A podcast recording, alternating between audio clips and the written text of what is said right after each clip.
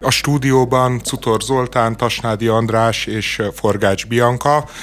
Miközben Olaszországban az a botrány, hogy a volt miniszterelnök Silvio Berlusconi egy busznyi prostituáltat ajánlott fel a Juventus, az Intert vagy a Milánt megverő Monza játékosoknak, addig Magyarországon azon kattog a sajtó, hogy van-e joga a reggeli miséről távozó Orbán Viktort a Telexnek kérdésekkel zaklatni. Orbán Viktor válasza már most elhíresült: ember, most jövök ki a templomból.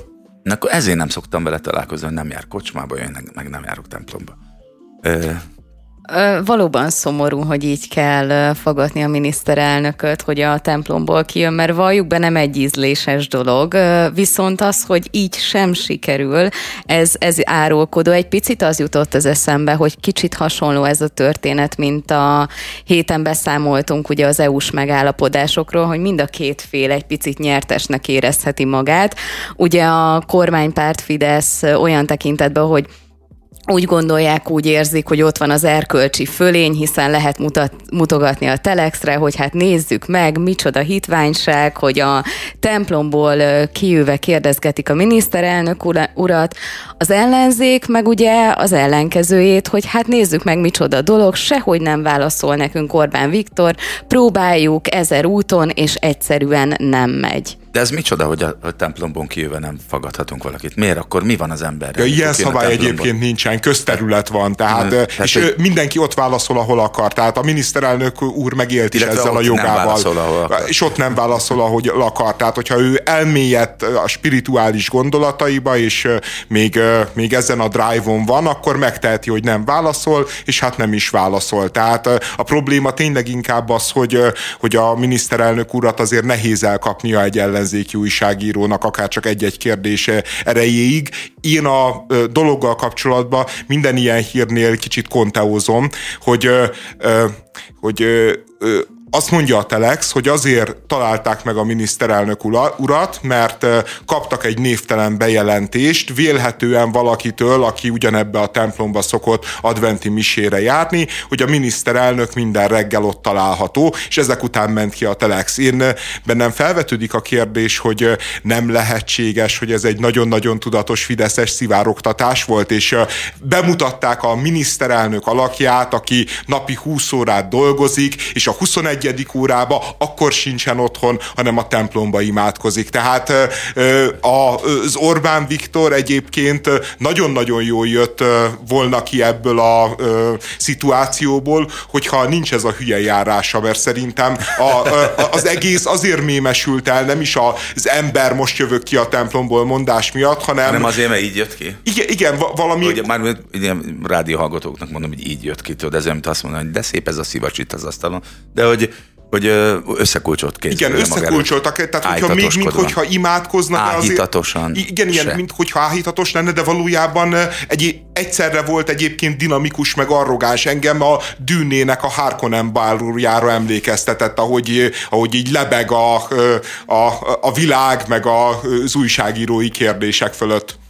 Egyébként van ez a Francesca Rivafinoli, ugye így hívják, gondolom, hogy ez az álnevű újságíró, aki az iskola példáját mutatja ennek a hamis ájtatosságnak, ennek a farizeus viselkedésnek. És ha valami a farizeusság, akkor ez kifejezetten az, tehát hogyha keresztények vagyunk, akkor nagyon jól tudjuk, hogy szabbaton is menthetünk életeket, tehát ha van valami kötelességünk, akkor a szabbaton is elvégezhetjük. Tehát arra hivatkozni, hogy én most templomban voltam, és ezért nem akarok senkivel beszélni, pláne úgy, hogy nekem aztán amúgy kötelességem lenne, meg elég nagy felelősségem van. Sőt, a legnagyobb felelősségem az ország sorsát illetően, azt mondani, hogy én vasárnap nem foglalkozom az ország sorsával, vagy amikor éppen templomból lépek ki, vagy a gyontatófülkéből, akkor nem foglalkozom az ország sorsával. Ez a klasszikus farizeus. De szerintem szerencsés eset, mert ez nem hangzott el így, ahogy te most elmondtad. Ez így nem hangzott el. Hogy? Hát, hogy azért nem nyilatkozik, nem válaszol a kérdésre, mert éppen de most erre lépett utalt, ki. Nem? Erre utalt, de szerintem nagyon nagy különbség van ahhoz képest, hogy ez ki van mondva, mondjuk Orbán Viktor által, vagy ez csugallják a médián keresztül. Szerintem nagyon nagy a különbség. Szerintem következetesnek kellett volna lenni, azt kellett volna mondania, hogy fake news médiának nem nyilatkozom, mert eddig ezt mondta, amikor a Telex kereste. Most, amikor a templomból jön ki, akkor már a fake news kártya nem játszik, akkor játszik a spirituális ösvényen vagyok, és éppen megvilágosodom, kérem, ne zavarjanak, de egyébként az is rendben lett volna, hogyha ezt mondja, csak mondta volna ezt, de helyett azt mondja, hogy ember, most jövök a templomból, hát vegyed már észre, hogy itt mi történik, hogy te itt belegázolsz valamilyen szentséggel. Amikor éppen angyalokkal társalgok. Igen, tehát hogy tényleg ilyen kicsit nevetséges, meg komikus az egész, de valójában az a helyzet, hogy ez a tipikusan az olyan vita, meg olyan diskurzus, ami sehova se vezet, és valójában semmiről se szól, mert hogyha Orbán Viktor, tegyük fel azt, hogy kilépve a miséről megáll, és válaszol a Telexnek a kérdéseire, és mondjuk a Bohár Dániel, vagy a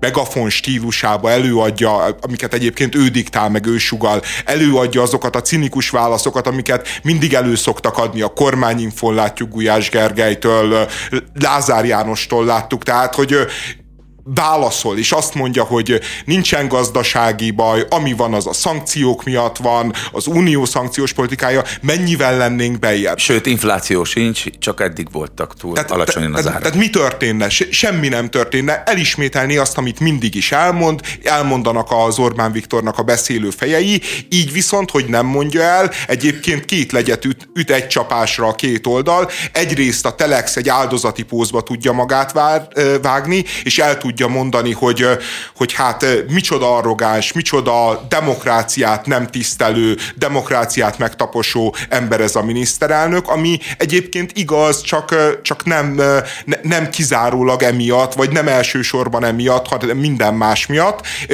Az Orbán Viktor meg tudja demonstrálni a híveinek, hogy na, így kezeljük a lipsiket, na, így kell a lipsikkel bánni, és igazából mindenki a pénzénél van. Mindenki bezsákolja a lájkokat, a különböző gyűlöletkrediteket, és ezt a színjátékot fél év múlva, egy év múlva, két év múlva ugyanúgy le lehet játszani, el lesz játszva, ugyanúgy meg fog történni, és ugyanúgy fogunk sápítozni, ugyanúgy meg fogunk lepődni, ugyanúgy fel fogunk háborodni, és közben elmúlik az életünk. Az ugyanúgy ott egy kicsit kétlem, mert szerintem sokkal fásultabbak, meg érzéketlenebbek lettünk. Tehát szerintem a 10-15 évvel ezelőtti állapotokhoz képest is mondjuk a társadalmi szolidaritás, hogy a bármin való felháborodás szerintem sokkal durvább. Nekem meggyőződésem, hogyha mondjuk most lenne egy ilyen netadó törvényjavaslat, biztos, hogy nem lenne akkora tüntetés, mint ami volt, nem 6 éve volt, vagy 8 éve, mikor volt ez a netadó. Mindegy, egyik még azon is, de persze lépjünk tovább, csak én elgondolkodtam ezen, hogy Orbán Viktor nem református, ugye ő református, és ehhez képest egy katolikus istentiszteletre áll, ami nyilván nem tilos, de nem tudom, hogy ott a szentségekben hogy részesülhet, vagy az áldozatban. Én azt tudom, hogy én, ami katolikusként... Valószínűleg nem vesz fel úrvacsorát, hát most ez... De igen. Miért ne járhatna? Tehát, hogy... Ja nem, nem az a baj, sőt, valójában ez egy gesztus, tehát, hogy van egy református miniszterelnök, aki katolikus misékre jár, és szerintem ezzel így kb. Mindenki kiegyezik, a reformátusok is, meg a katolikusok is. Én szerintem egyébként a sajtónak a szerepe az, ami...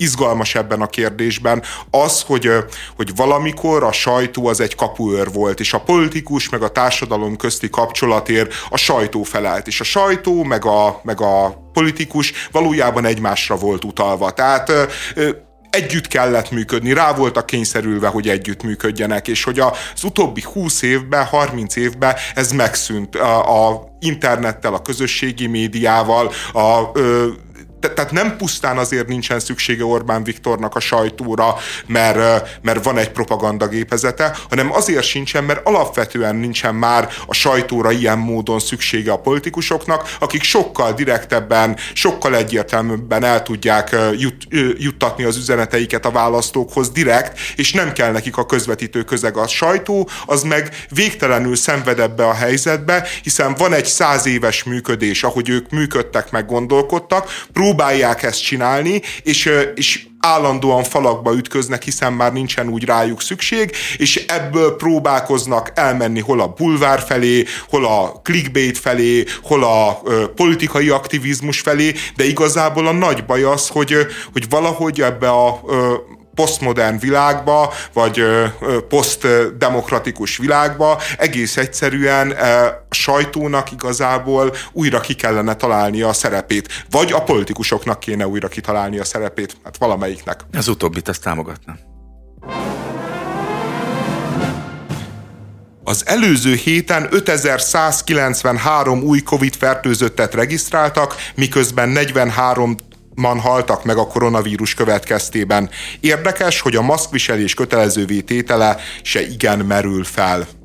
Én azért néha olvasok ilyeneket, ismerőseim osztanak meg ilyen híreket, hogy meg ilyen cikkeket, hogy megint kötelezővé kéne tenni a maszkot, de szerintem na abból viszont, ha netadóból nem is lenne most lázadás a maszk újbóli kötelező viselésében. A tömegközlekedésen az annyira szörnyű lenne a kötelező maszk, mert én szerintem nem, meg egyébként bárhol a kötelező, nyilván egy műtét közben nem, vagy akár egy kórházban nem, de nekem az így nem oké, szerintem az egy ilyen nagyon embertelen, de nekem a leges legkevesebb bajom amúgy az egész Covid hisztéria alatt a maszkviselése volt. Ez a borzasztó aránytalan kezelés, meg nézd meg most is, milyen számok jönnek ki, hogy egy hét alatt meghal 40 valamit. Tehát 43 napi, ember.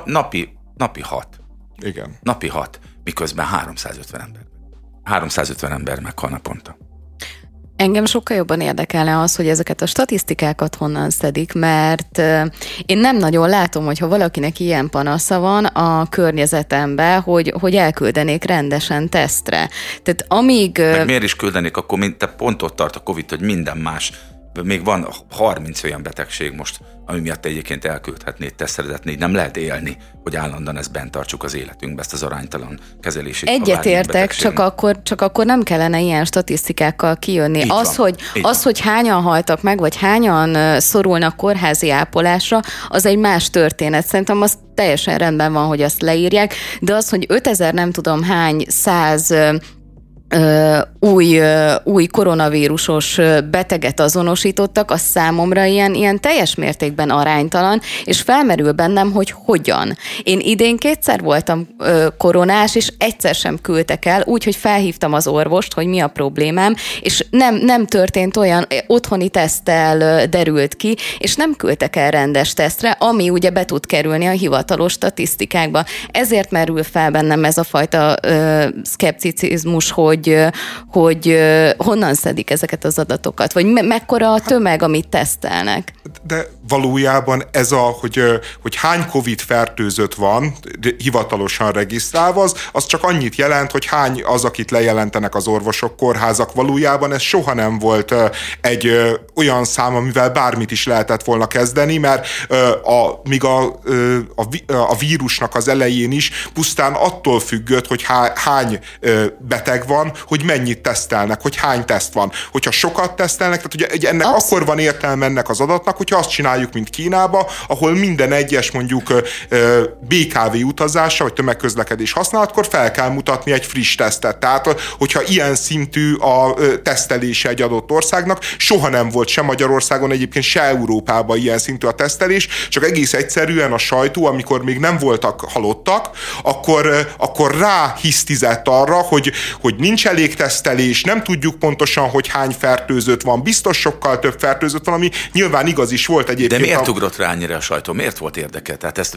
fel kéne tárni, tehát én ezt ki kéne vizsgálni, hogy miért, vagy hogy mennyire volt valamilyen központból ez irányítva már, hogyha irányítva volt, hogy a sajtó erre rá, de hát tényleg annyira irányítottnak tűnt, és annyira egy követ fújtak, olyan embereket, nézd meg most a Fauciról is, ami ami kijött könyv, hogy milyen borzalmas dolgokat csinált ez a csávó korábban életében, és akkor rábízzák a világ legerősebb államában ennek a járványnak a kezelése. Tehát borzasztó, itt vannak a számok. Direkt megnéztem most, mielőtt jöttem, hogy jelen pillanatban úgy áll, ugye van ez a COVID oldal, a világ összes esetét gyűjti, amit regisztrálnak, hogy idáig 651 millió igazolt COVID eset volt a világon, és 6,6 millió, tehát gyakorlatilag pontosan az 1%-a a haláleset. Tehát ez egy 1%-os mortalitású betegség. Letalitás egyébként.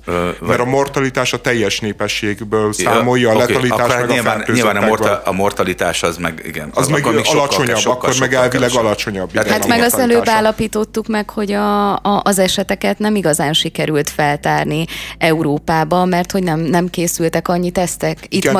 Itt Magyarországon biztos, hogy nem. Igen, pontosan nem tudjuk a letalitást, tudjuk, hogy a mortalitás az jóval alacsonyabb, mint amivel ijeszgettek az elején bennünket. Engem például az olyan jellemző, hogy nem sokat szoktam fórumozni, vagy kommentelni, de még a járvány elején a Partizán oldalára kommentáltam, mert a Gulyás Márton megjelentett egy posztot, hogy hogy most itt nagyon nagy baj van, hogy így a mostani számokból is látszik, hogy és miért hogy 4,5% a mortalitás, és hogy az nagyon sok, és én meg annyit írtam le, hogy nem a mortalitás, hanem ugyan elmondtam, hogy hanem a letalitás, mert a mortalitás az azt jelenteni, hogy a 10 millió emberből meg fog halni 4,5%-nál 450 000, de ez a fertőzöttekre vonatkozik. És ez akkor hasonlítjuk egy Pestishez, ahol viszont ténylegesen a mortalitás volt 60-70%-os, tehát az egész lakosságnak 60-70%. Talán azért annyi nem volt, de minden esetben nagyon magas volt, és a Gulyás Márton nem válaszolt rá, hanem kitiltotta a Partizánnak a fórumáról. Csak vannak ilyen sírhelyei. Na, nekem velem pontosan ugyanezt történt a 444-nek a Facebook oldaláról, mikor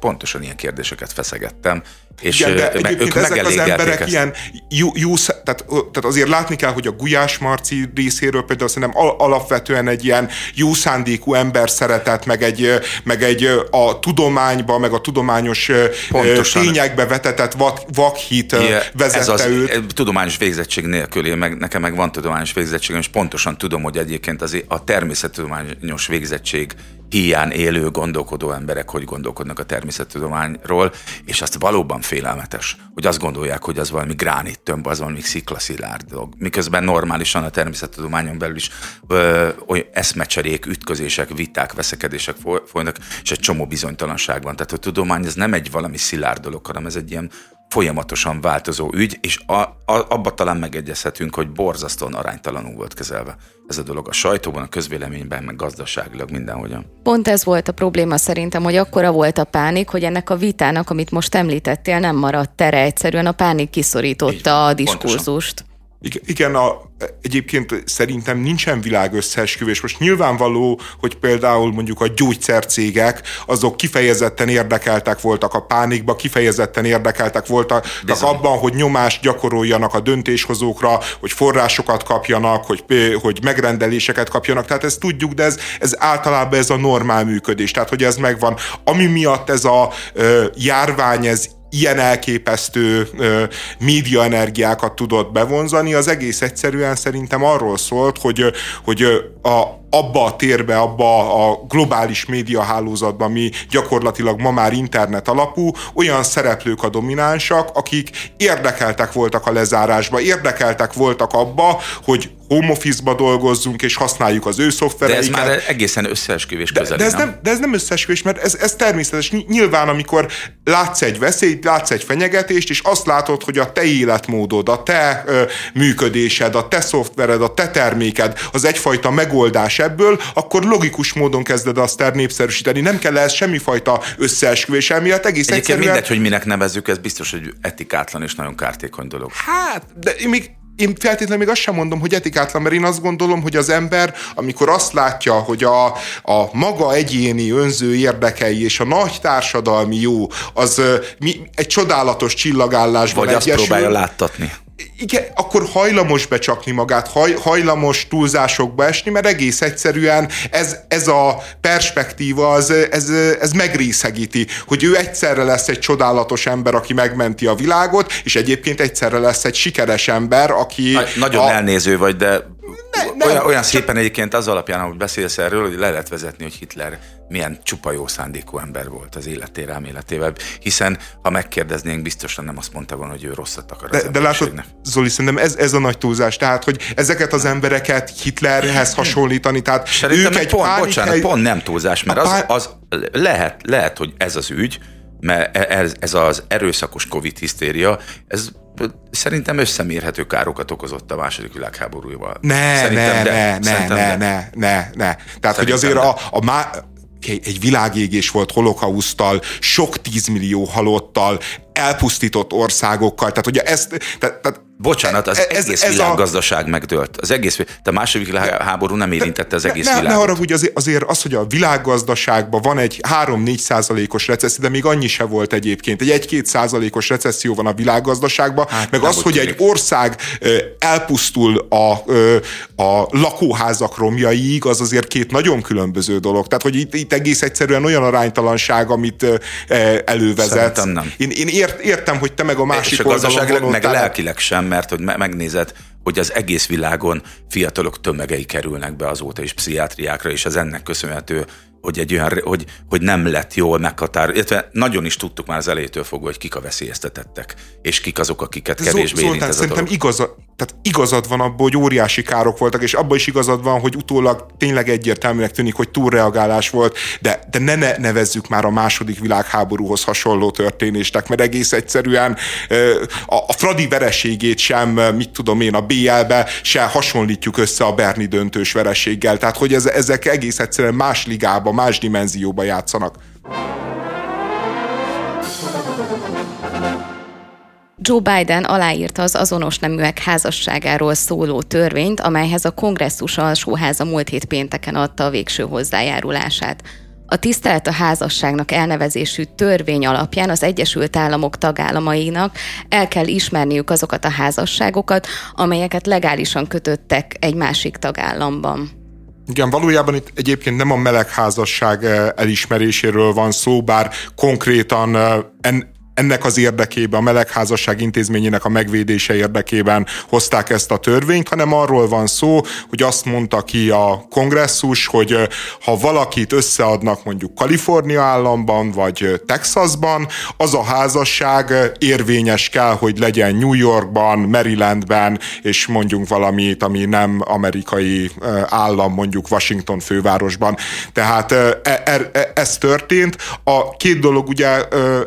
Azért kellett ezt a törvényt meghozni, mert a legfelsőbb bíróság ugye néhány évvel ezelőtt az egész országban engedélyezte a melegházasságot, viszont a Trump éra alatt a legfelsőbb bíróság személyi összetétele átalakult, és többségbe kerültek azok a konzervatív bírók, akik nem értenek egyet ezzel a fajta bírói jogalkotással, hogy ilyen kérdésekben a bíróság döntsön, ők egy sokkal visszafogottabb álláspontot képviselnek, és azt mondják, például az abortusz kérdésben ezt ki is mondták, hogy ezt nem a legfelsőbb bíróságnak kell eldöntenie, hanem a különböző tagállamok szabályozzák ezt a kérdést, és visszautalta az abortusz legalizálásának vagy nem legalizálásának a jogát a tagállami szintre, a tagállami törvényhozásokhoz, és az a fenyegető helyzet, vagy az volt a fenyegető helyzet,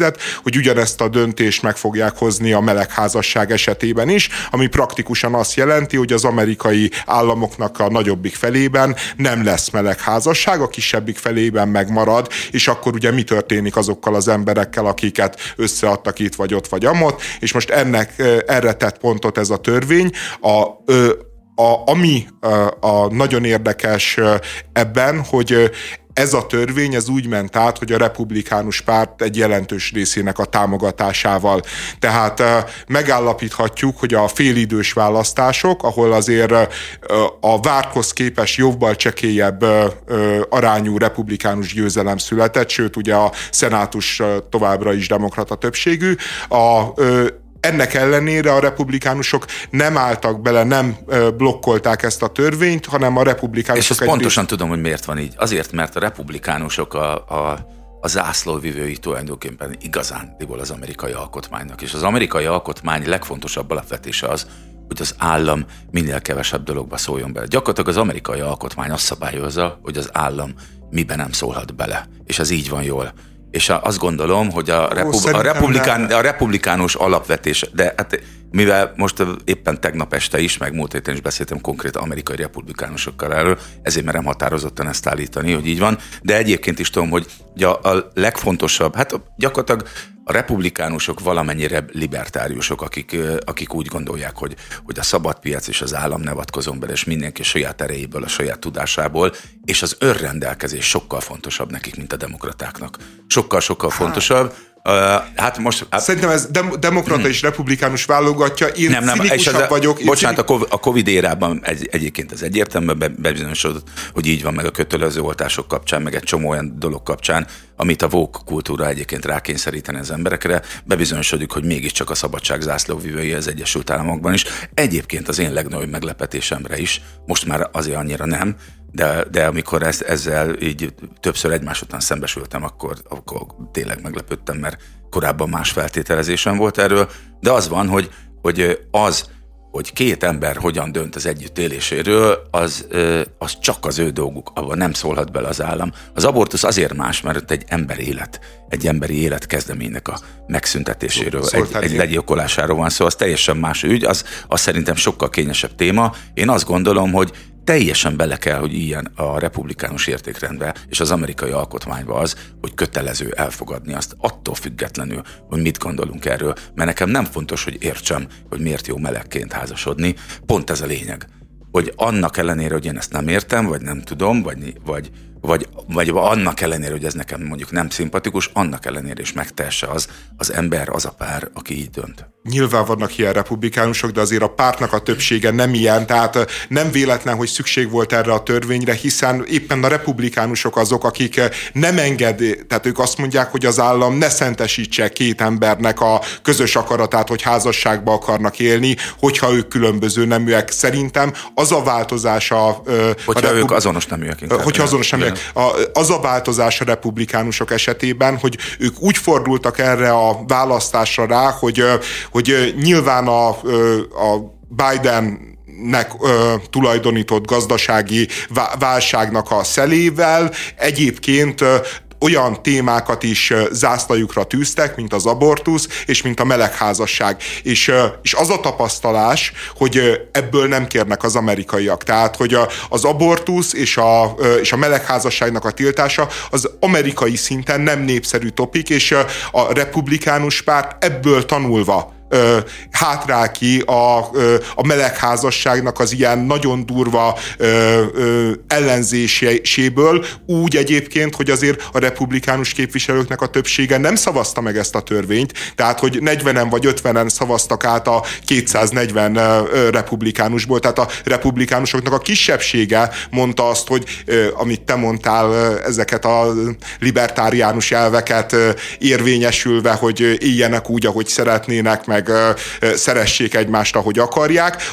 A pártnak a többsége azért ezzel szemben szkeptikus, de abba már nem áll bele a republikánus párt, hogy ezt megakadályozza. És ugye de szerintem jól teszik, mert pont az a lényeg, hogy azt csinálják, amit említettem is, az amerikai alkotmány alapvetése, hogy ne szóljunk bele abba, hogy az emberek hogy élnek. Csak akkor avatkozzunk bele, amikor már mindenképp szükséges. Hát jó, de majd kíváncsi leszek, hogy állami szinten hány államba fogják tiltani a republikánusok az azonos neműek házasságát. Tehát itt fog eldőlni az a kérdés, amit most feszeget. Hát akkor átmennek egy másik államba, megházasodnak, és ez kötelező. Igen, de pont ez a most elfogadott törvény ennek a záloga, hogy ezt megtehetik.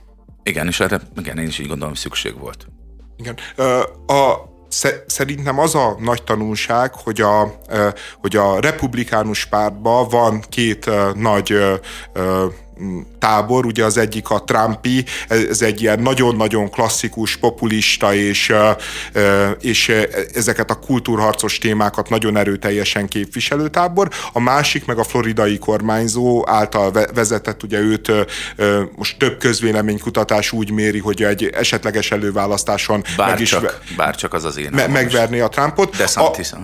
DeSantis, igen, aki egy sokkal tompább trumpizmust ad elő. Ő például ezekbe az abortusz meg LMBTQ kérdésekben nem áll bele ennyire durván, hanem ott húzza meg a határt, hogy az iskolai oktatás, tehát hogy ő például azt tette fő kampány témájává, hogy nem engedi mint Magyarországon az Orbánék, tehát hogy nem engedik a kritikai fajelméletet, meg a különböző szexuális felvilágosítást beengedni az általános és középiskolákba, és emögött láthatóan egyébként széles társadalmi többség tud körvonalazódni, míg egy ilyen primitív, homofób, meg egy ilyen nagyon durva abortusz ellenes álláspont mögött, meg az a helyzet, hogy nemhogy társadalmi többség nem tud körvonalazódni, hanem inkább az történik, hogy még a kifejezetten népszerűtlen, meg inkompetens Biden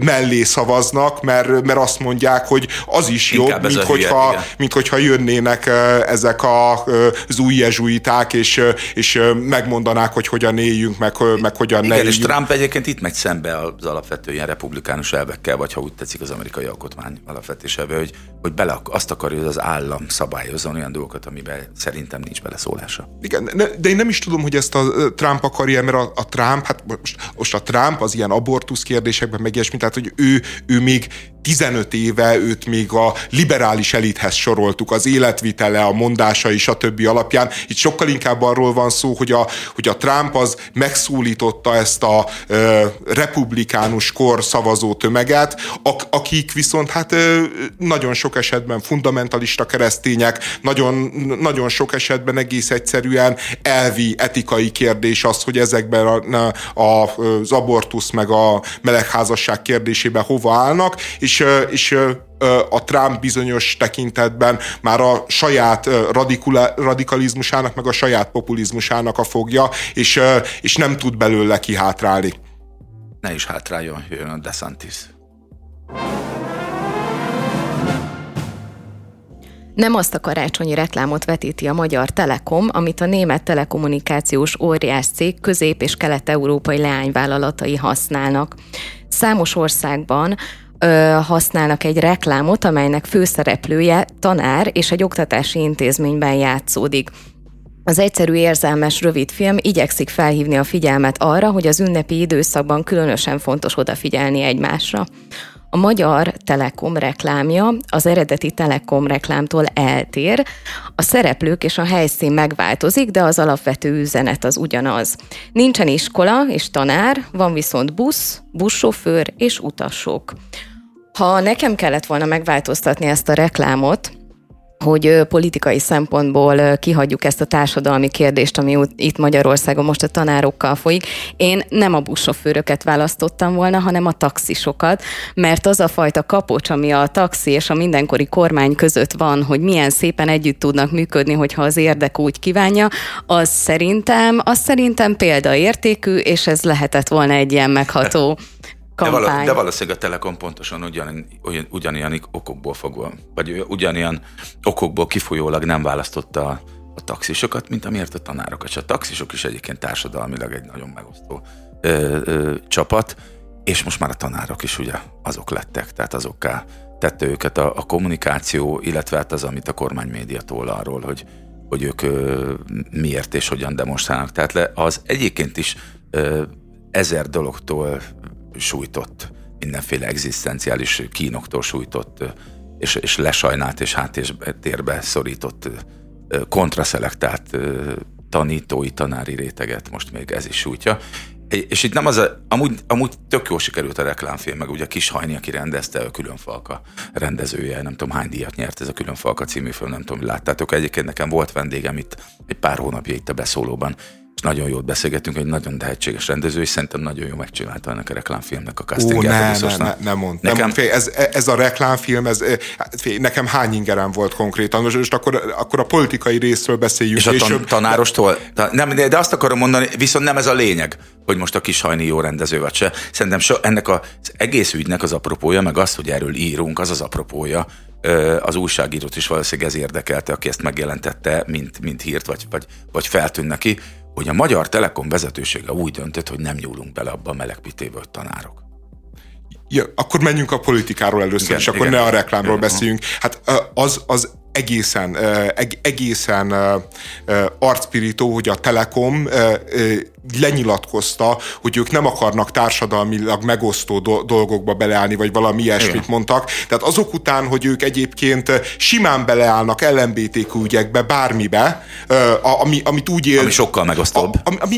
Igen, sokkal megosztóbb, de politikailag nem annyira kockázatos. Ebbe a dologba viszont nem mertek beleállni, mert azt mondták, hogy azért szeretnénk, hogyha jó viszonyunk lenne a NER-rel, és nyilván, hogyha ezt a német reklámfilmet egy az egybe áthozzák Magyarországra, és szinkronizálják, ahol egyébként a főszereplő a reklámfilmben főszereplő tanár, hát körülbelül a magyar fantázia világban egy 45 éves mérnök, nagyon sikeres NER vállalkozó mérnökember kinézetével és otthonával rendelkezik, ez a német középiskolai tanár, tehát és az iskola, meg azok a gyerekek, tehát hogy így árad az egészből a jólét, meg a gazdagság.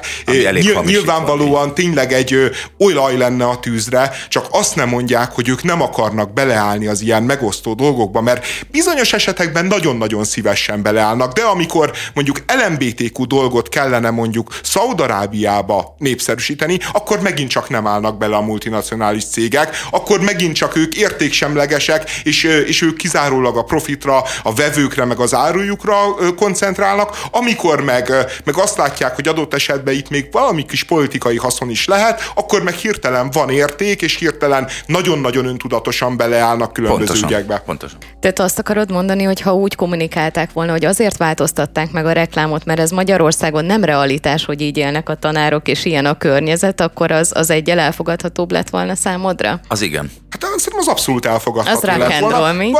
Vagy azt mondták volna, hogy megváltoztattuk, mert félünk a NER-től, sok pénzt akarunk keresni, nem tudom, azt is lehetett volna mondani, tehát csak ne... Ez a beismerés azért megtörtént, és az ilyen beismerések, meg meghajlások, vagy zselégerincűségek okozzák azt, hogy ez a rendszeri él és prosperál még mindig. Tehát azt, hogy rendszeresen beleállunk abba, hogy már jeget is megfújjuk, hogy nehogy megsüsse a szánkat ezeknél a multiknál, vagy bárhol, bármilyen szinten, ez szerintem pontosan ez élteti, ezt tartja fönn az ilyen típusú rendszereket, amiben jelen pillanatban is kénytelenek vagyunk élni. De amikor úgy fogalmazza meg ezt a dolgot, azt ne érezzük szerintem beismerésnek, hogy szakmailag nem érezte helyén valónak egy társadalmi politikai vitát reklámozó térbe belemenni. Ez szerintem nem beismerés. Nyilván nem annak a beismerése, hogy...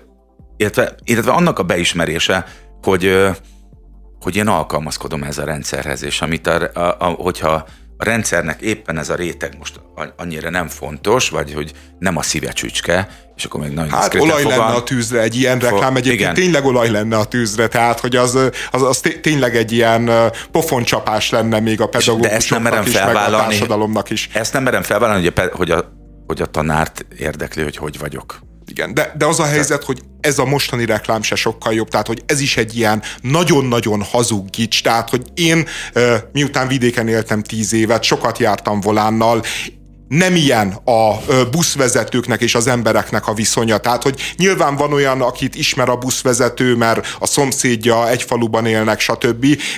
De ez a fajta ilyen kedélyes csevegés, meg hogy vagy, meg meghallgatom a panaszodat, miközben szállsz fel. Tehát, hogy az abban igazad van, hogy a taxis sokkal inkább ilyen.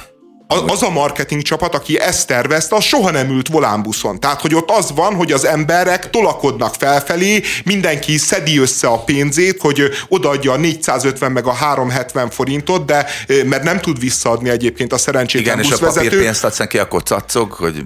Miért nem tud visszaadni? Igen. Igen, de azt mondja, hogy nem tud, aki meg ütögeti a kis komputerét, és egyébként napi 8-10 órába csinál egy ilyen baromi kemény, baromi lelketlen melót, és nincsen neki ideje, meg ereje kedélyeskedni, és a nyugdíjasokba lelket önteni, utána kérdezni, hogy mi van vele, tehát hogy az egész egy ilyen végtelen hazugság, de oké, reklám, nyilván hazudunk, de az, hogy még arra se volt érkezésük, hogy legalább értelme legyen a reklámnak, ugyanis az történik, aki nem látta volna, hogy van egy ilyen csodálatos buszvezető hölgy, aki rója az utakat, és közben az emberek iránt érdeklődik, név szerint ismerve az utasait, hogy vannak, mint vannak, majd az egyik megállóban már késő este felugrik Matyi a Volán buszra, akinél nincsen ott a bérlete, mondja neki a hölgy, hogy üljön le, mindegy, akkor nem kell a bérlet, Matyi megköszöni, majd Matyi leszáll a buszról, és egyszer csak csöng Matyinak a telefonja, ami fennmaradt a buszon. És erre felveszi a buszvezető hölgy, és azt mondja, hogy Matyi, hát ezt itt hagytad, ezt a telefont, honnét tudja, hogy a Matyi hívja? Honnét tudja, hogy a Matyi hívja? Tehát, hogy az egész, hogy idáig nem terjedt jó, hát a filmekben gyakran van ilyen ugrás, hogy ezt így nyilván kiderül. Nem kell mindent megmutatni. A filmekben se mutatod be az egész napját a szereplőnek. Nem mutatod meg, mikor vécére megy. De tudjuk, hogy valószínűleg volt aznap. De az a köszönése. Hát nem az, hogy valami kimaradt. Így köszön, hogy Matyi, hát itt hagytad a telefonodat. Ez már nincsen azután, hogy ő bemutatkozott, hogy Gizi néni, én Matyi vagyok, ott hagytam a telefonomat, ezek után nem mondja azt, hogy én Matyi vagyok. Tehát, hogy ő egyből tudja, hogy őt Matyi fogja hívni. Tehát, a szöveg egyébként nagyjából egy az egyben ugyanaz, mint ami a Telekom. Tehát maga a sztori az ugyanaz, szinte szóról szóra, mint a Telekomos külföldi ilyen tanáros sztori, csak a szereplők mások, a szereplők foglalkozása tök más a sztori, hát tök más a németben az van, hogy ugye a kollégáival meg a gyerekekkel kedves ez a tanár, miközben neki is baja van, és utána, amikor hazamegy egyedül szomorúan, akkor az a kolléganője, aki egyébként lerázta az iskolában, amikor érdeklődött, akkor felhívja, hogy mi van vele. Ott van funkciója a telefonnak egyébként. Tehát itt meg nyilvánvaló volt, hogy semmi funkciója nincs a telefonnak, csak a végén mondták, hogy hát ez egy Telekom reklám. Jó, mert hogy honnan tudná buszsofőr telefonszámát, hanem kollégák, igen, nyilván ezért kellett beletenni ezt a motivumot. Igen, nyilván ezért kellett otthagyni a Matyinak a telefonját, és erről kellett tudnia, és egyébként Matyinak az nem egy akkora rendezői hiba, mert tényleg vannak ilyen pofátlan emberek, de a Matyi valószínűleg egy kölcsöntelefonról felhívja a saját elveszett telefonját. Gizi néni mondja neki, hogy Matyikám, elrakom a telefont, nyugodj meg, minden rendben van, és erre Matyi ugye ilyen normális esetben az ember ilyenkor megköszöni és visszaadja a telefont, erre így Matyi, ez a drámai csúcspontja az egész reklámnak, Matyi így elkezd kedélyeskedni vele, hogy van Gizi néni. És hirtelen ő is oda kezd figyelni Gizi nénire, ami engem, csífelsz, igen. De ha tőlem kéri el a telefont, hogy felhívja a saját telefonját, amit elveszett, az még rendben van, odaadnám a telefonomat. De hogyha ott elkezd Gizi nénivel lelkizni, terápiás beszélgetést tartani, és egyébként milyen undorító már, hogy ott együtt ültek Gizi nénivel, mert akkor az a busz már tök üres volt, amikor Matyit felengedte. Matyinak egyetlen kérdése nem volt Gizi nénihez, nem beszélgettek, majd amikor Gizi néni elrakja az ő telefonját, akkor hirtelen ilyen nagy, mély, őszinte emberi érdeklődés. Szerintem kihagytad azt a sztoriból, hogy a Matyi tanulja annak, hogy a Gizi néni a lányával folytat egy ilyen csalódott telefonbeszélgetést. Úgy van, hogy a lánya jön hozzá. Nem tanulja, hát akkor tanulja, hogyha a Gizi néni telefonját meghekkelte, mert SMS-ben zajlik az a társalgás. Ja, igen, mert Gizi néninek van egy olyan személyes tragédiája, hogy ír egy a telekomos készülékén a lányának, hogy ugye megvetted a repülőjegyet, és erre visszajön a lányától SMS-ben a válasz, tehát Matyi nem hallgathatta ki, és még csak ki sem leshette, ismerve a volánbuszoknak a felépítését, tehát hogy esélytelen, hogy ilyenkor belelát, mondjad. Hát vagy Gizi néni telefonja valahogy Matyihoz került. Hát az is lehet. Ja, tényleg, lehet, hogy Matyi Gizi néni telefonját vitt el a sajátja helyett, ugye ez a megoldás. Van egy olyan érzésem, hogy nem fogja a Telekom támogatni a műsorunkat. És nekem van egy olyan érzésem, hogy nem lesz díjnyertes ez a reklámfilm.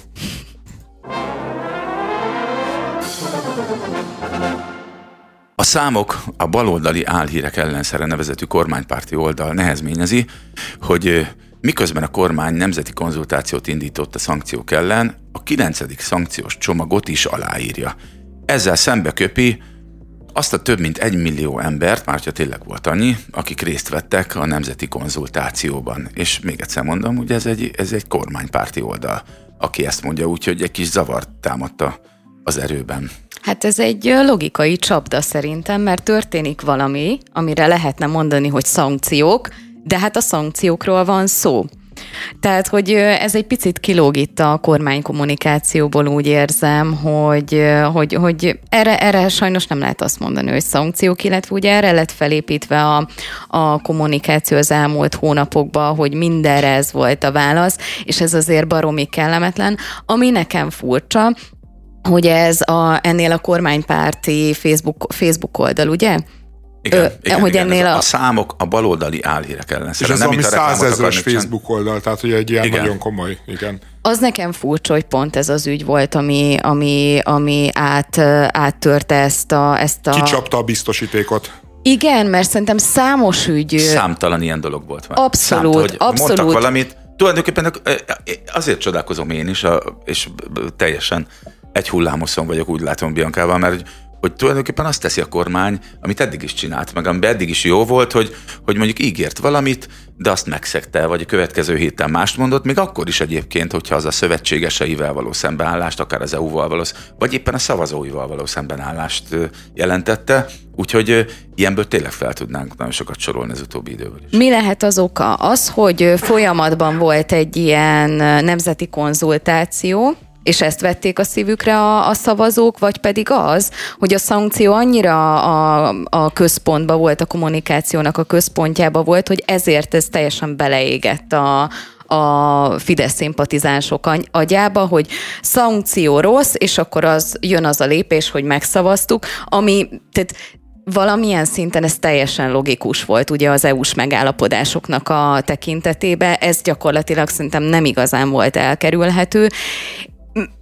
Mi szerintetek ennek az oka, hogy pont ez az ügy az, ami ekkora port kavart? Szerintem az a helyzet, hogy érzelmileg iszonyatosan belevonódott a jobboldali tábora ebbe az orosz-ukrán konfliktusba, és elsősorban ugye úgy vonódott bele, hogy ezek az ukránok, ezek legalább akkora gazemberek, mint az oroszok, hogy ugye a magyarokkal, amit csinálnak, stb. Sok igazság is van egyébként ebben az álláspontban, és nyilván sok túlzás, és egész egyszerűen ez már egy olyan lelki kérdés, ahol látható módon a politikai racionalitás, meg az Orbán Viktornak a különböző manőverezéseit nem tudják elfogadni. Tehát, hogy ez tényleg túlnőtt már a különböző belpolitikai húz meg erezd megeken, hanem ez egy komoly identitás próbáló erővé vált a jobb oldalon, hogy mi a viszonyuk Ukrajnához, meg mi a viszonyuk Putyinhoz, meg az orosz-ukrán háborúhoz. Bizonyos értelemben egyébként ez egy hatalmas győzelme az Orbáni propagandának, mert azt a jobb oldalt sikerült néhány év alatt áthangolniuk, mondjuk egy évtized alatt áthangolniuk erre az orosz pártiságra, amelyiknek azért mind a történelmi tradíciói 56-48 kapcsán, mind a 2010 előtti politikai megélései esetében, ugye emlékezzünk vissza Gyurcsány, Putyin igen. barátságára. És én ezt azóta se értem, ti ezt értitek egyébként, hogy ez hogy áll össze a lelkükben, vagy szerintem a logikájukban? Egész egyszerűen áthangolódtak. Az a durva benne, hogy én pont ebben a kérdésben, amikor a baloldal is támadja az Orbánt, hogy itthon a szankciók ellen beszél, és aztán megszavazza őket, én ezzel végtelenül nem értek egyet. Most nyilván egy nagyon jól kommunikálható álláspont, hogy ő a szankciók ellen beszél, egyébként nem csak itthon, mert külföldön is beszél az Orbán Viktor éppen eleget a szankciók ellen, és utána megszavazza őket. Valójában az van, hogy az Orbán Viktornak van egy nagyon világos álláspontja a a szankciós politikáról, hogy ez rossz, és van egyébként egy reálpolitikusi attitűdje, és azt mondja, hogy egy 10 milliós Magyarország egész egyszerűen nem tudja megakasztani ezt a szankciós politikát, hogyha Magyarország mondjuk elkezdene vétózni, amit számon kérnek rajta a baloldaliak, akkor nagyon gyorsan az Európai Unión kívül találnánk magunkat. Tehát az miért tartja egyébként szükségesnek, hogyha nem nincs valami,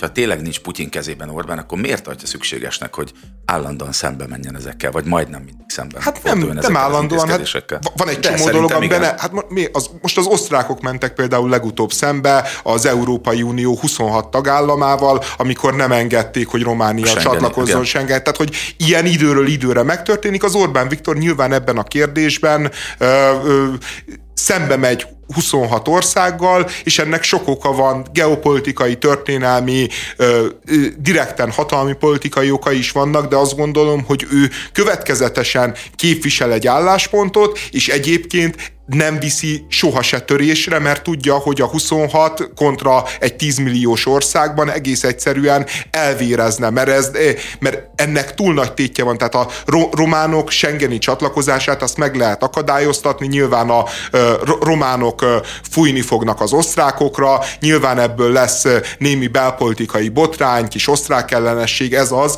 de egy háborúban lévő ország, amelyiket egyébként a teljes nyugati világ támogat és támogatni akar, annak a támogatásának a megfúrása az azzal járna, hogy Magyarországot valamilyen módon kiraknák nagyon gyorsan abból a körből, ami döntéshozó ezekben a kérdésekben, és akkor ugyanúgy elmondhatná, hogy rossz a szankciós politika, csak már meg se hallgatnák. Most így legalább el tudja mondani, hogy rossz ez a szankciós politika, engedményeket el tud érni, mint ahogy például a Kirill pátriárkát kivette, meg nem tudom én micsoda, és egy ponton túl ő enged. A probléma az, egyébként, hogy... bocsáss meg, és ne felejtsd, amit akartál mondani, de pont a Kirill pátriárka volt az a fordulópont, amikor nagyon sok szakértő is úgy gondolta, hogy mivel annak olyan nagyon sok gyakorlati, ilyen kézzelfogható, egyébként politikai hasznosa volt Orbán számára se, meg amúgy az oroszoknak se, hogy mi lehet az, ami ennyire köti őt Putyinhoz, vagy a putyini Oroszország érdekeihez. Szerintem tehát nyilván az a legegyszerűbb, hogy fogott ember, aki Putyin kottájából játszik. Szerintem, hogyha fogott ember lenne, akkor nyilván tovább vétózna. Tehát a Putyinnak az is érdeke. Biztos, hogy dilemmák gyötrik szerintem ebben. Nem, hát szerintem az van, hogy az Orbán mind külpolitikailag, mind külgazdaságilag nagyon-nagyon sok zseton tolt fel a Putyinnal való jó viszonyra. És azért látjuk, hogy ennek még most is vannak gyakorlati hasznai. Nagyon olcsón kapjuk az olajat például, jelenleg is a szankciók ellenére Oroszországból, akárhogy is mi még kapunk gázt Oroszországból, ha nem is olcsón, tehát vannak előnyei, és nyilván egy csomó olyan dolog van, amikről mi nem tudunk, vagy nem tudhatunk, de azért látni kell, hogy az Orbán valahogy csak elintézte például azt, hogy a MOL-nak a nem tudom, 26%-át vitték az oroszok, azt visszavásárolhattuk. Nyilván ezekért gesztusokat kell tenni, meg gesztusokat várnak el, és úgy van vele az Orbán, hogy most egy háború van, de nem szabad teljesen elengedni ezt az orosz vonalat, mert egyszer béke lesz, és hogyha béke lesz, újra kereskedni fognak Oroszország és Európa, akkor Magyarország adott esetben hídfőállás is lehet. Tehát én nem gondolom ördögtől valónak ezt a hozzáállást, az már problémásabb, hogy én ettől függetlenül nyilván azt gondolom, hogy sokkal erőteljesebben bele kéne állni a lengyelek mellett az ukránoknak a támogatásába, de az Orbán úgy van vele, hogy ő egy ilyen nemzeti önzésre építi a politikáját, hogy ez jó-e vagy nem jó, ezt nem tudjuk. A magyar történelem arra tanít bennünket, hogy amikor ezt csináltuk, általában valami katasztrófa lett a vége, de nyilván, hogyha minden etikai szempontot félredobunk, már pedig a politikában ez gyakran megtörténik, akkor akár ez is lehet egy teljes értékű út, és nyilván az Orbán Viktor jellemétől nem idegen félredobni az etikai szempontokat. Azzal kapcsolatban, amit a szankciós politika megítéléséről mondtál, részben értek veled csak egyet, mert szerintem a baloldalnak nem az a fő kritikája, hogy nem teljes mértékben elfogadott a szankció, az, hogy rosszul csinálják Orbán Viktor szerint. Nem erről van szó, hanem hogy eszközként használják a a szankcióknak a létét, gondoljunk csak a plakátokra, tehát hogy vagy a szankciós inflációra, szankciós infláció. Igen, szankciós infláció. Igen. Van olyan. Persze. Igen, csak most már olyan... hogyha tényleg van olyan, igen, de... Most olyan bután hangzott, ahogy kimondtam. Na, ez mindig is bután hangzott, de jaj. Tehát, hogy szerintem ezzel van a probléma az, hogy ennyire tematizálták ezt a kérdést, és ennek ellenére szavazzák meg, mert hogyha Orbán Viktor annyit mondott volna, hogy vannak a szankciókkal problémák, mégpedig ezek és ezek, ilyen formában nem értünk egyet vele, de megszavazza, az szerintem kisebb probléma, mint az, hogy itt a belpolitikai tér ilyen szinten lett tematizálva ez a kérdéskör. Szerintem ez a nagyobb probléma, nem az, hogy volt egyfajta kritika, és utána meg lett szavazva. Inkább az az érdekesebb, és még két rövid dolgot hadd mondjak el, ami szerintem ide tartozik, hogy azt kellene boncolgatni, és az nyilván egy hosszabb beszélgetés témája is lehetne, hogy miért most érzi az, ez a nagyon népszerű jobboldali oldal, vagy kormánypárti oldal, inkább jobboldalnak azért nem nevezném, ezzel a posztkádárista hozzáállásával. Tehát, hogy miért most érzik szükségét annak, hogy beleálljanak Orbánba. Pontosan mondhatnák azt, hogy ugyanúgy, mint egy eddig is az ilyen fordulatoknál, hogy Orbán mekkora zseni, milyen cseles, hogy amikor az ittaniakkal elítettél szankciók, azok a bombák, amik tönkreteszik az életünket, kifelé meg más mutat és aláírja, agyon kéne dicsérni ugyanúgy, mint ahogy eddig, hogy milyen bravúros, és hogy megint olyan táncleértéseket mutat, vagy táncleértéseket tesz, amivel fenntartja a magyar jólétet. Nyilván ezt nem én gondolom így, csak eddig mindig, például ezen az oldalon, a számok a baloldali állérek ellenszere oldalon, mindig ilyen narratívákat olvashattunk. Mond? Értem a kérdésedet, csak ne csináljunk úgy, minthogyha ez a teljes jobboldali narratíva lenne. Ez egy darab Facebook oldalnak a narratívája, valóban nem egy picike oldalról van szó. Aki eddig kritikátlanul támogatta Orbánt. Igen, de nem arról van szó, hogy a teljes kormánymédia beállt mögé a narratíva mögé. És mi van, hogyha a számok a baloldali álhírek ellenszere oldal, az egy orosz oldal inkább, és csak azért addig támogatja Orbánt, amíg az érdekeit nem szolgál. És ehhez kapcsolódik a másik dolog, amit mondani akartam. Egy korábbi blogban, ugye a Bidenes meg a melegházasságos üggyel kapcsolatban említettem, hogy volt szerencsém az múlt héten meg előtte is beszélni amerikai republikánusokkal, és ott van egy ilyen elég erős feltételezés, ami szintén egy hosszabb beszélgetés témája lehetne, hogy mi van akkor, van egy ilyen feltételezés, mondom, mi van akkor, hogy a Szovjetunió igaziból nem szűnt meg, és a csatlós államai ellenőrzése se igazán szűnt meg, csak akkor a perestrojka idején, hogy olyan gazdasági lejtőn volt a Szovjetunió, hogy nem volt más választásuk, mint eljátszani azt, hogy feloszlanak, azért, hogy a nyugati tőke beáramoljon, és annak az előnyeit élvezhesse egyébként a volt Szovjetunió utódállama közül bármelyik, vagy éppen a volt szovjet csatlós államok közül bármelyik, például Magyarország is, de azt nem engedték el soha, hogy valamiféle kontroll alatt legyenek ezeknek az országoknak a vezetése, és hogy nyilván ezt a status quo-t, azt, hogy most Amerika vagy Oroszország rúgta fel először, azt nem lehet tudni, az biztos, hogy az ukrán háborúból az látszik, hogy most először ez a rendszer így megbomlani látszik valami miatt. De lehet, hogy a Szovjetunió igazándiból nem szűnt meg, és nem oszlott fel úgy, mint ahogy azt mi látni véltük. Tehát szerintem ez már erős konteó, nyilván a Szovjetunió megszűnt, de az történt, hogy azok az igények, meg azok a titkosszolgálati gazdasági struktúrák, amik életképesek voltak, azok életképesek maradtak a 90 után is, de azért Magyarország, meg ez a világ, hát most látjuk például a lengyeleket, a cseheket, hogy milyen keménységgel állnak bele a balti államok, ugye a legvéres szájúban. Ezek csatlós államok voltak, de Ukrajna meg nem az volt, és lehet, hogy Ukrajnával kapcsolatban most először következett be az a veszély, amit eddig lehet, hogy 30 éven keresztül Oroszország azt gondolta, hogy kontrollálja azt, ami Ukrajnában történik, vagy lehet, hogy még azt is, ami Kazahsztánban, nem tudom. Hát nyilván, és egyébként így is volt, hát ott mindig orosz barát kormány volt Ukrajnában, tehát hogy ők azt élik meg, hogy folyamatosan szorulnak vissza, hogy először a csatlós státuszt veszítik el, aztán a baráti státuszt, sőt, hát ugye Ukrajna már a NATO-hoz akar csatlakozni. Én tényleg egyébként nem kell ezt túl dimenzionálni, hogy ez egy 100 000-es Facebook oldal Orbán Viktor politikája ellen megy, mert egyébként ezen a poszton van valami 200 like, tehát hogy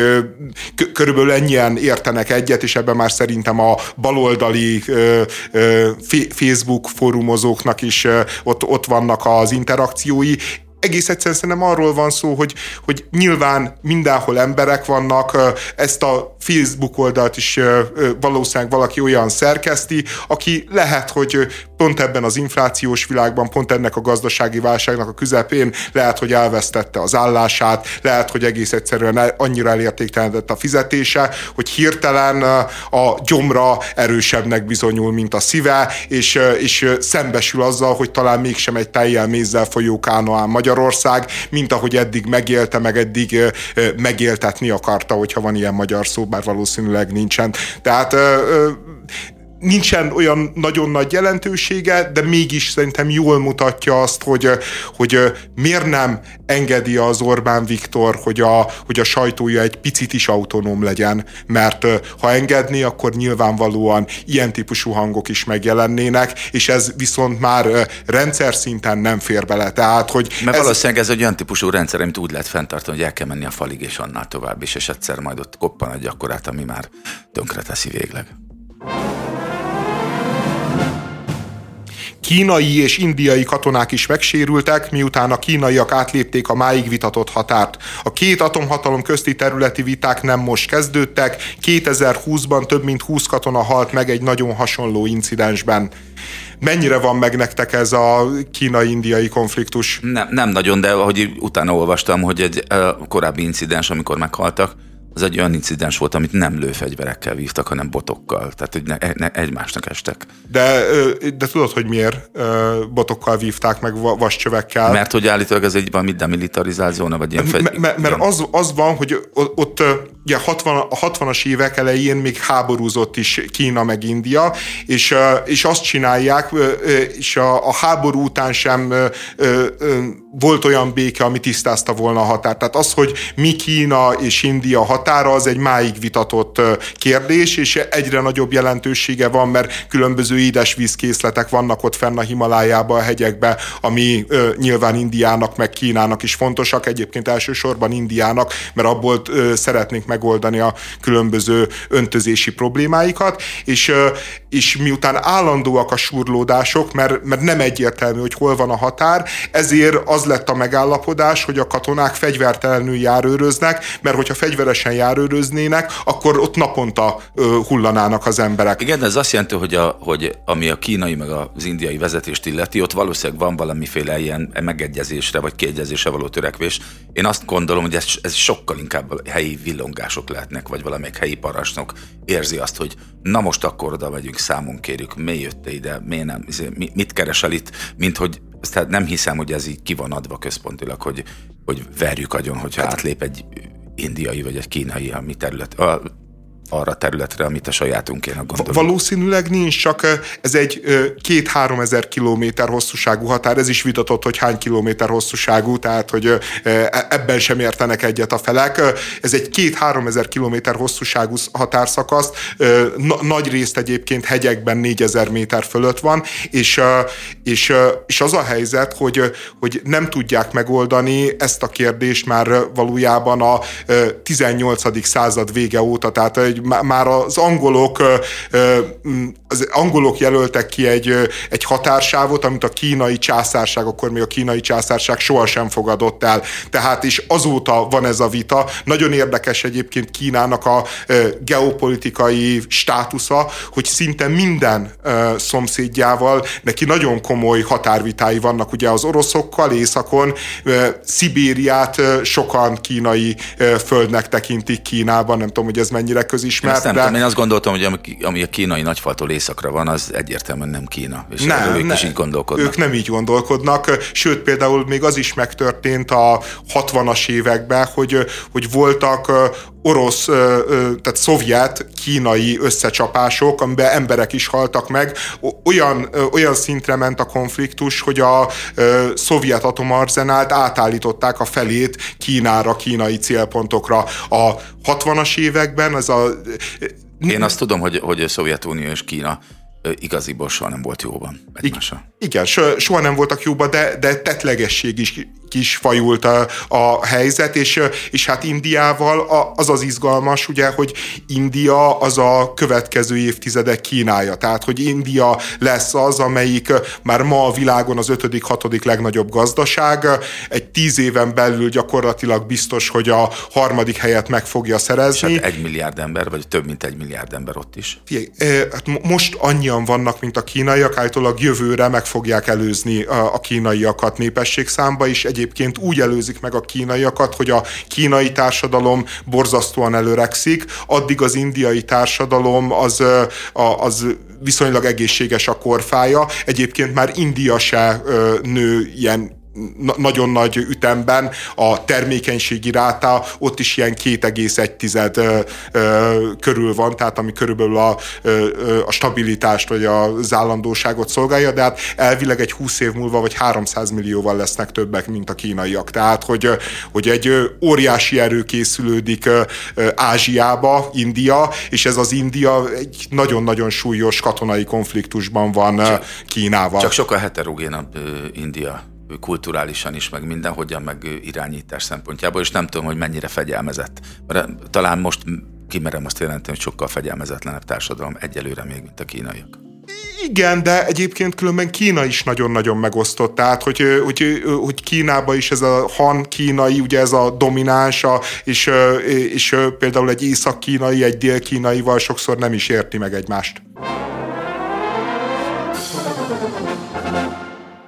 Idézettel kezdünk. Mindenkinek receptre írnám fel 35 felett a kisbabát, mert nekem nagyon különleges élmény most babázni. Minden percét másképp élvezem ki, mint fiatalon. Annak is megvolt a szépsége, de azt hiszem, ez még különlegesebb helyzet most. Mondta Rogán Cecília a TV2-n, amikor... Gál Cecília már nem. Ez nagyon érdekes volt. Rengeteg cikk így hivatkozik rá, még mindig, hogy Rogán Cecília. Tudom, hogy nem... De lehet, hogy ő se tiltakozik annyira, nem? Mert így is megfelel. De megtartotta a nevét, de ha jól tudom, akkor Rogán Gál Cecília. Jó, mindegy, tudom. A sajtó így hivatkozik rá, úgyhogy én is így fogok tenni. Ha sajtó így teszi, akkor mi is tegyünk így. Mégiscsak mi is sajtó vagyunk. Vagy ahogy tetszik. Az a vicces, hogy a volt férjének a kormánya minden erővel azon dolgozik, hogy a nők minél fiatalabban szüljenek. Erre jön Rogán Cecília, és a TV2-n arról beszél, hogy hát 30 év felett mennyivel másabb, és hogy másképp élvezi, csak annyit nem mond, hogy jobban. De amúgy burkoltan szerintem utal rá. Én egyébként nem érzek itt ellentmondást. Tehát ő elmondta, hogy annak is megvolt a szépsége, és ennek is megvan. Én is azt gondolom egyébként, most a Zoli fog tudni erről beszámolni, hogy igazából ez a gyerekvállás, hogy mikor vállaljon az ember gyereket, ez tényleg egy nagyon nagy dilemma, mert az van, hogy fiatalon az embernek van energiája a gyerekhez, viszont nincsen egzisztenciája hozzá, és így nagyon nagy para azért úgy hazamenni, hogy van egy kis élet, aki ki van neked szolgáltatva, és az, hogy neked van munkád, meg van bevételed, attól függ az ő, uzsonnája, meg a milyen függ még tőle, mit veszünk a gyereknek. Minden a jóléte, meg hogy öltöztek. Pelenkája, a pelenkaszót kerestem, a pelenkája. Tápszer. Mindenképpen hallgassuk majd meg erről az Zoli véleményét, mert én is kíváncsi vagyok. De nem mondjátok el, mert most lassan azt látom, hogy elmondjátok a véleményemet előtt. De én csak arra szeretném felhívni a figyelmet, hogy szerintem a női szempontot ne nagyon keverjük össze a férfival, mert az, hogy egy nő mikor képes gyereket szülni, azért az egy szűkebb rész, mint egy férfinél, úgyhogy szerintem ezt azért válasszuk el. Illetve szerintem azért tipre Rogán Cecíliánál ez az anyagi kérdés, amire próbáltál utalni. Talán nem probléma. Ja, nyilván ott nem probléma, persze. És hogyha már itt tartunk, hogy Rogán Cecíliában sok minden miatt bele lehet kötni, meg nyilván voltak nagyon antipatikus húzásai, meg hát természetesen az is kétséges, hogy mondjuk az ő anyagi biztonságát miből és hogyan, mi által teremthette ő meg. Nyilván olyan lehetőségek álltak a rendelkezésére, ami a magyar halandó polgároknak azért egyáltalán nem, de például ebben, amit most ezzel kapcsolatban mond, ebben én nem tudok, meg nem is akarok belekötni. Egyrészt szülőnek lenni mindig jó, teljesen mindegy, hogy anya vagy apa, az ember, ez mindig egy ilyen emberi kiteljesedés, egy ilyen még inkább a helyünkre kerülés, hogyha az ember nem akarja eldobni a gyerekét, hanem tényleg törődni akar vele. Szerintem ez egy nagyon szép dolog. És amit az András, azt hittem már az előbb végigmondod azt, amit akartam mondani, hogy persze, én mindenkit arra buzdítanék, hogy minél fiatalabban legyen, minél több gyereke a teherbírás miatt. Aztán kétségtelen, hogy egzisztenciálisan a legtöbbünk azért nem áll úgy, tehát valószínűleg 25 évesen nem állunk olyan stabilan, ha nem rontottunk el valamit nagyon az életünkben, mint 40 évesen. Viszont az idősebb kori gyerekvállalásnál meg ott van egy másik nagy előny, ami a fiatal korodban nem áll rendelkezésre, az meg a tapasztalat. Tehát, hogy szülőként, emberismerőként, hogy állsz a másik emberhez, nevezetesen a saját gyerekedhez, mennyire vagy türelmesebb, mennyire érted azt, hogy mit, miért csinált. Szerintem nevelés szempontjából előnyösebb, úgyhogy nagyon nem tudok dönteni, de ha újra kezdhetném az életemet, és megint lehetne 6 gyerekem, mint ahogy most van, én szerintem, ezt tök komolyan mondom, hogy 20 és 30 éves korom között lezavarnám ezt. Én nem tudom, én ezen mindig gondolkodom, mert nekem van egy olyan élményem, hogy 46 éves vagyok, és amikor gyerekem lett, vagy lesz, és azt érzem, hogy iszonyú felkészületlen vagyok sok tekintetben egy gyerekre, és hogyha hát még lenne egy 10 év, vagy 10 év múlva, az is milyen jó lenne. Másrészt meg azt érzem, hogy 46 éves vagyok, és már nem vagyok egy gyerekhez kalibrálva, és hogy ezt 20 évvel ezelőtt kellett volna. Tehát, hogy sokkal fiatalabbnak gondoltak. Tényleg. Tényleg? Aha. Yeah. Mennyire néztél? Hát nem tudom, igazán fontos kérdést beszéljük meg. Mennyire? Hát ilyen 38-40-esnek gondoltalak, képzeld el. Na. Hát akkor nem csak Gál Cecília harcol nagyon eredményesen a korra, hanem a... Azon nagyon kevesek, egyiket Tasnádi András, aki megnyerte a háborút az öregedéssel szemben. Legalábbis részsikereket ezek szerint fel tud mutatni. Nekem egyébként én is azt gondoltam, hogy a Gál Cecília, meg ez a cikk, hogy majd egy ilyen véres rongy lesz, amin az ember elkezd őrjöngeni, hogy milyen durva, de így tényleg azt éreztem egyébként, hogy tök normálisan beszél a gyerekvállásról, tök normálisan igen. áll az egészhez hozzá, hogy így, mintha nem az a Gál Cecília lett volna, akit eddig ismertünk a sajtóból, és így bennem egy kis empátia is megmozdult, hogy vajon ő tényleg miért akarja ezt a nyilvánosságot, hogy miért hajszolja ezt a celebritást, a tévéképernyőket, és nem csak nála látom, mert igazából... Hanem nálam is. Nem nálad, mert látod például, te egy művészember vagy, tehát hogy számodra a nyilvánosság az eszköze annak, hogy te művészileg sikeres legyél, működjél, tehát hogy én ott teljesen rendben valónak gondolom azt, hogy mondjuk a kultúra szereplői, azok jelen vannak a közéletben, és úgymond celebkednek. Akikről nem tudjuk, hogy kik, azoknál viszont kérdéses.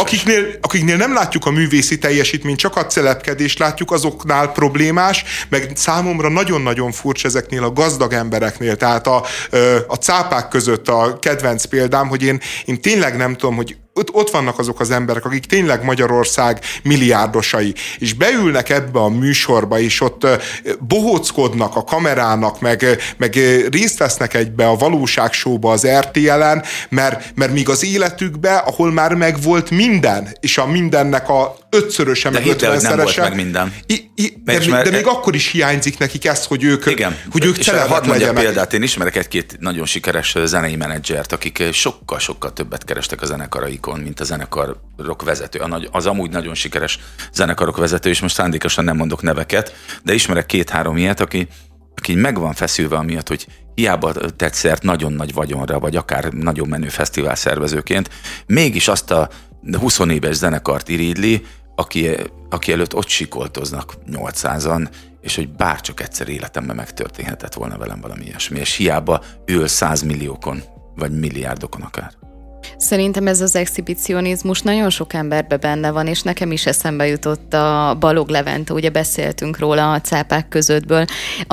Amikor egy korábbi adásban egy megszólalása miatt róla beszéltünk, én akkor megpróbáltam kicsit utána nézni a munkásságának, és ő olyanokat csinált, hogy elment ilyen előadásokat tartani, És komolyan próbáltam végighallgatni, de egyszerűen nem volt mondani valója, és tényleg azt éreztem, hogy azért állott kint, hogy hogy beszélhessen. Ő az ásványvizes ember? Igen. Tehát egy tök sikeres üzletember, és de mégis... Amúgy egyszer-kétszer találkoztam is vele legutóbb, teljesen véletlenül egy villányi pincészetben összefutottunk, és amúgy így... Te összefutsz már. Nagyon normális.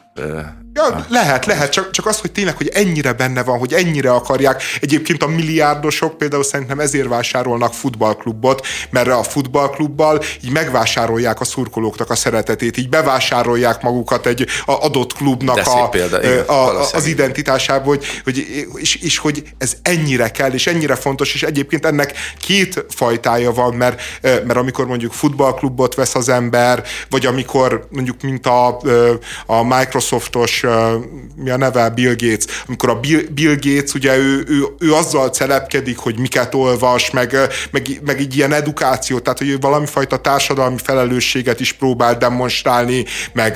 De azt szerintem frankó. Szerintem ez frankó, igen, tehát hogy amikor az ember a benne lévő hübriszt így összeegyezteti azzal, hogy visszaadjon valamit annak a világnak, amitől olyan nagyon sokat kapott, és van a másik fajtája ennek, amit a Trump csinál, vagy az általad nagyon szimpatikusnak leírt szentkirályi ember, amikor tényleg csak bevonul egy tévéstúdióba, hát támogassa itt a Czutor, tehát hogy az a legkevesebb, hogy bevonul egy tévéstúdióba és elkezd szelepkedni, és így elkezdi mutogatni magát, mint VV Aurelio, amikor helikopterezett, és az valami annyira szánalmas, és annyira nyomorult, hogy itt van az az ember, akinek tényleg mindene megvan, és annak tényleg a sokszorosa, és még ez is kell, és még erről sem tud lemondani. De ebből látszik az, hogy egyébként a vagyon a tárgyak, a pénz, meg a hatalom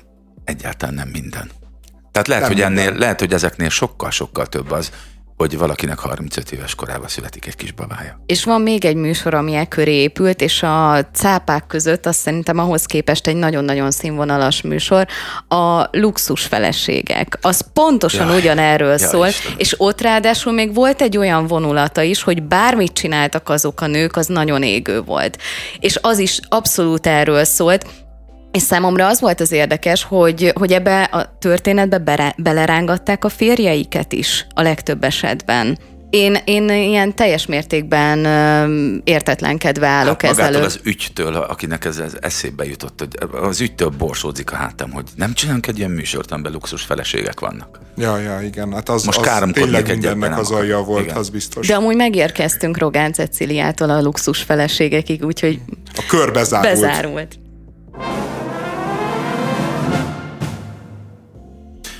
A Világszép Alapítvány karácsonyi videója minden bizonnyal az egyetlen olyan karácsonyi film az interneten, amely azzal a mondattal indul, én utálom a karácsonyt. És ez Bianka feltételezésével szemben egyáltalán nem a főpolgármesterre vonatkozik. A szervezet arra az ellentmondásos helyzetre hívja fel a figyelmet, hogy bár elsőre furcsán hangzik, mégis igaz, a karácsonyi dömping évről évre nehézséget jelent a gyermekotthonokban, ugyanis kis túlzással egész évben erre a néhány hétre sűrűsödik a külvilág figyelme, törődése, jó szándéka. És az tényleg nyomasztó lehet, hogy ha vége van a karácsonynak, akkor ugye cikk szerint, vagy a videó szerint, még egyszer mondom, Világszép Alapítvány, mert érdemes bekövetni őket, mert nagyon hasznos, szenzációs dolgokat csinálnak, ebben az esetben éppen állami gondozott gyerekek javára, hogy ezekre a gyerekekre karácsony időszak előtt után beköszönt 350 nap csend és magány. Hát azért ez egy kicsit szerintem azért túlzás, tehát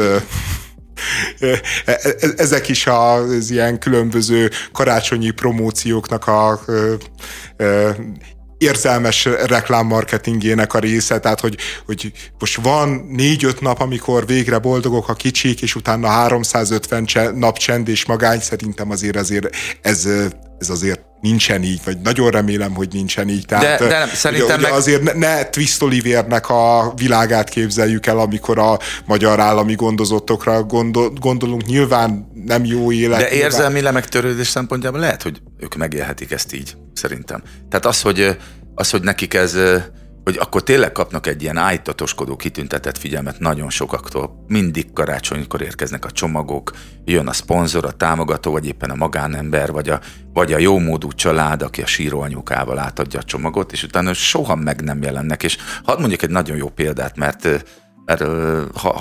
van egy edzőbarátom, úgy hívják, hogy Nagy Bálint, ő kölvívó edző, és jó ideje csinálja azt, hogy természetesen mindenféle ellenszolgáltatás nélkül, azt hiszem heti 3 vagy 4 alkalommal, miután rendes edzéseit megtartja másoknak és magának, utána elmegy gyermekotthonokba, és gyerekeknek tart edzést, akár órákig, és foglalkozik velük, és ezt rendszeresen csinálja, hogy, és mennyivel többet ad egy ilyen, mint hogy kap mondjuk egy drága játékot, vagy egy okos eszközt karácsonyra, az a kis kamasz, aki állami gondozott, az, hogy törődik velük és elbeszélget. És hát ilyeneket ajánl ez a Világszép Alapítvány is, hogy igenis tessék elvinni őket moziba egyszer, vagy tessék nyáron is oda menni, vagy éppen hogy az a 100 000 forint, vagy az a 10 000. Lehet csinálni, hogy te oda mész magánemberként a gyermekotthonhoz, és azt mondod, hogy el szeretnél. Valami ilyesmiről beszélnek a videóban, és nyilván be kell jelentkezni az alapítványhoz, de szerintem erre nyitottak amúgy. Tehát engem is hívtak már, hogy tartsak ott valamilyen rendhagyó énekórát, vagy akár egy ilyen rendhagyó biológia, vagy kémia órát, hogy beszélgessek ezekkel a gyerekekkel, nyilván nem karácsony kapcsán. És annyira hálásak a társaságért, a figyelemért, aminek tényleg egyáltalán nem feltétlenül pénzben, meg értékes ajándékokban kell kifejeződni.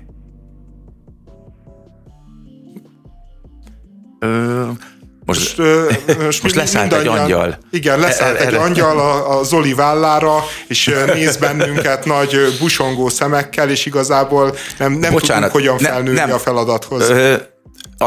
Az a helyzet, hogy ha már karácsony utálat, és még egyszer mondom, hogy Bianka ugye ilyen, úgy értem, hogy először azt gondolta a címből, hogy a főpolgármesterről lesz ismét szó, de nyilvánvalóan nem. De egyébként nem csak a gyerekek utálják a karácsonyt, tehát nekünk felnőtteknek is amúgy egyre inkább, pláne a 21. század nyugati kultúrájában szerintem nagyon is van okunk utálni a karácsonyt. Én, aki azért ilyen Jézuska hívő embernek tartom magam, és mindig ilyen nagyon romantikus elképzeléseim voltak, és talán még egy picit mindig vannak a karácsonyról. Azzal szembesülök évek óta, hogy lehet, hogy igaziból már én is utálom, emiatt az egész felhajtás miatt, emiatt az elembertelenedett lögdössük, ideges emberek lögdösik egymást a plázában, nem tudsz közlekedni a városban, megörülsz, hogy biztos mindenkinek vettél ajándékot, a gatyád rámegy. Tehát azt mondod, hogy idén karácsonyra csak 30 000 forintot vagyok hajlandó költeni, és észreveszed, hogy már rég 230 000-nél tartasz, és még mindig nem jársz a végénél. Abszolút ez az ajándékvásárlás szorongás, ez szerintem abszolút ráteszi a bélyegét a karácsonyra, holott mindig elhangzik, hogy nem erről kellene szólni, és ez így is van, de én is ezt érzem, hogy annyira megmérgezi ezt a dolgot, hogy egyrészt szorongsz azon, hogy te mit vegyél a családodnak, a barátaidnak. És valljuk be, általában szükségtelen dolgokat veszünk. Abszolút. És én azon gondolkoztam, hogy én nem szeretek annyira ajándékot kapni, mint amennyire gyűlölöm azt a szorongást, hogy mit adjak. És hogyha ez a szorongás nem elég, még ott van a következő kockázat, hogyha te kapsz valamit, ami nem tetszik, akkor el kell játszanod, hogy az tetszik. Mert hogyha nem így teszel, akkor értelemszerűen te egy rossz ember vagy. A volt feleségem családjánál van egy nagyon-nagyon jó hagyomány, most már mondhatom hagyománynak, mert szerintem több mint 10 éve így csinálják, hogy senki nem vesz ajándékot a másiknak, viszont azt a pénzt, amit ajándékra szánt, az beteszi a közösbe, és akkor a karácsonyi közös családi vacsor után megszámolják, hogy ez mennyi pénz, és eldöntik, hogy abból mit csinálnak közösen. És van, hogy abból kijön egy, annak a 13 embernek kijön egy wellness hétvége valahol, vagy elmennek kirándulni az Alpokba, vagy tök mindegy, elmennek egy hajókirándulásra a Dunán, és azt így együtt akkor megbeszélik, és akkor megnézik, hogy mire lehet ennyi pénzt költeni, és akkor befizetik magukat rá.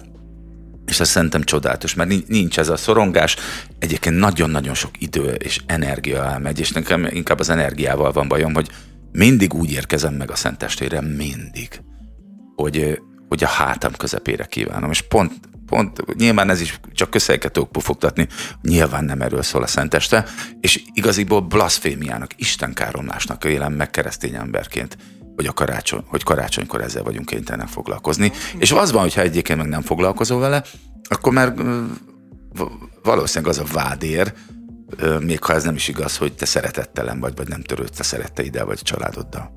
És ugye él az a sztereotípia, hogy a gyerekek, meg minden gyerek imádja a karácsonyt, ez valószínűleg nagy részt igaz, de hadd meséljek... Ezért főpolgármester.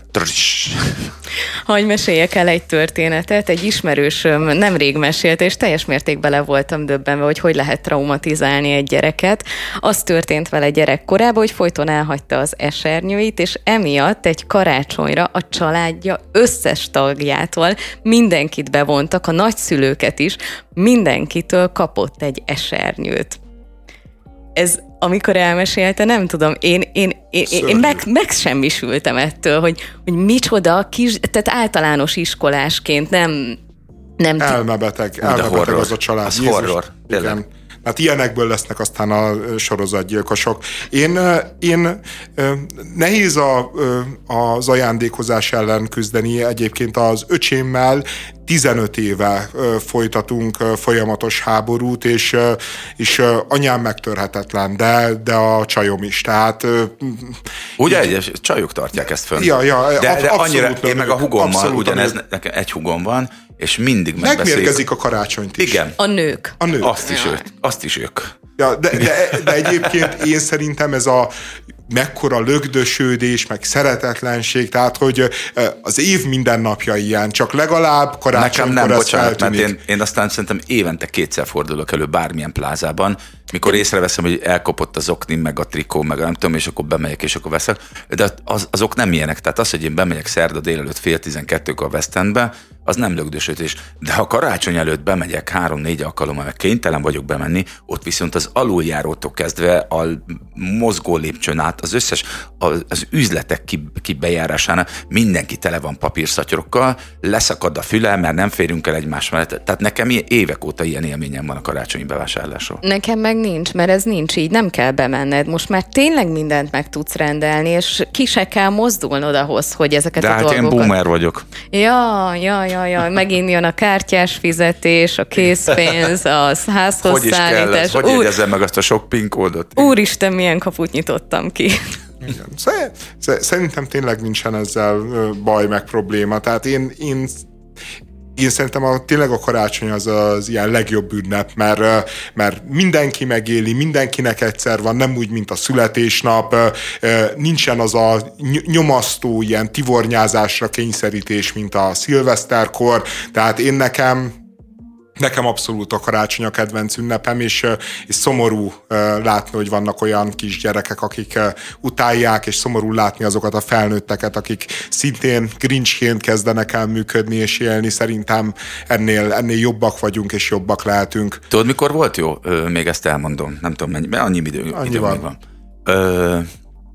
Elmentünk a feleségem családjával egyszer a Mecsekbe, kibéreltünk egy vadászházat, és ott derült ki, mikor megközelítettük egy ilyen 2-3 kilométerre, hogy nincs tovább út, és hogy kellett szerezni egy terepjárót, hogy beüssünk a házhoz. Ez viszont azt jelentette, hogy nekünk arra 3-4 napra mindent oda kellett vinni, még az ivóvizet, meg az ételt, meg mindent oda kellett vinni, és ott voltunk, se tér erő semmi, és ott volt 3-4 napig a család egy gyönyörű erdő közepén karácsonykor. És ahogy ott és minden reggelem azzal kezdődött, korán kelés, favágás, hogy be tudjak fűteni a kályhába, kirándulás a környéken, patakok, éjszaka, éjjellátóval néztük az őzikéket, szarvasokat, vaddisznót, ahogy ott mozogtak az erdőbe, imádták a gyerekek, és már nem is emlékszem, hogy ki mit kapott, szerintem a gyerekek sem emlékeznek, de ez örökre megmarad. És most már 2 angyal a válladon. Igen. Elhoztad nekünk karácsony szellemét. Természetesen vittem az akusztikus gitáromat. Nagyon szépen köszönjük, Zoltán. Jövő héten jövünk vissza, az már karácsony hete lesz. Én már idén nem, úgy, hogy áldott ünnepeket kívánok mindenkinek. És Hanuka, mi is karácsony, ezt kívánjuk. Szilveszter. Zoltán. Köszönjük a figyelmet, köszönjük a jelenlétet, köszönjük a sok-sok szeretetet. Áldás békesség.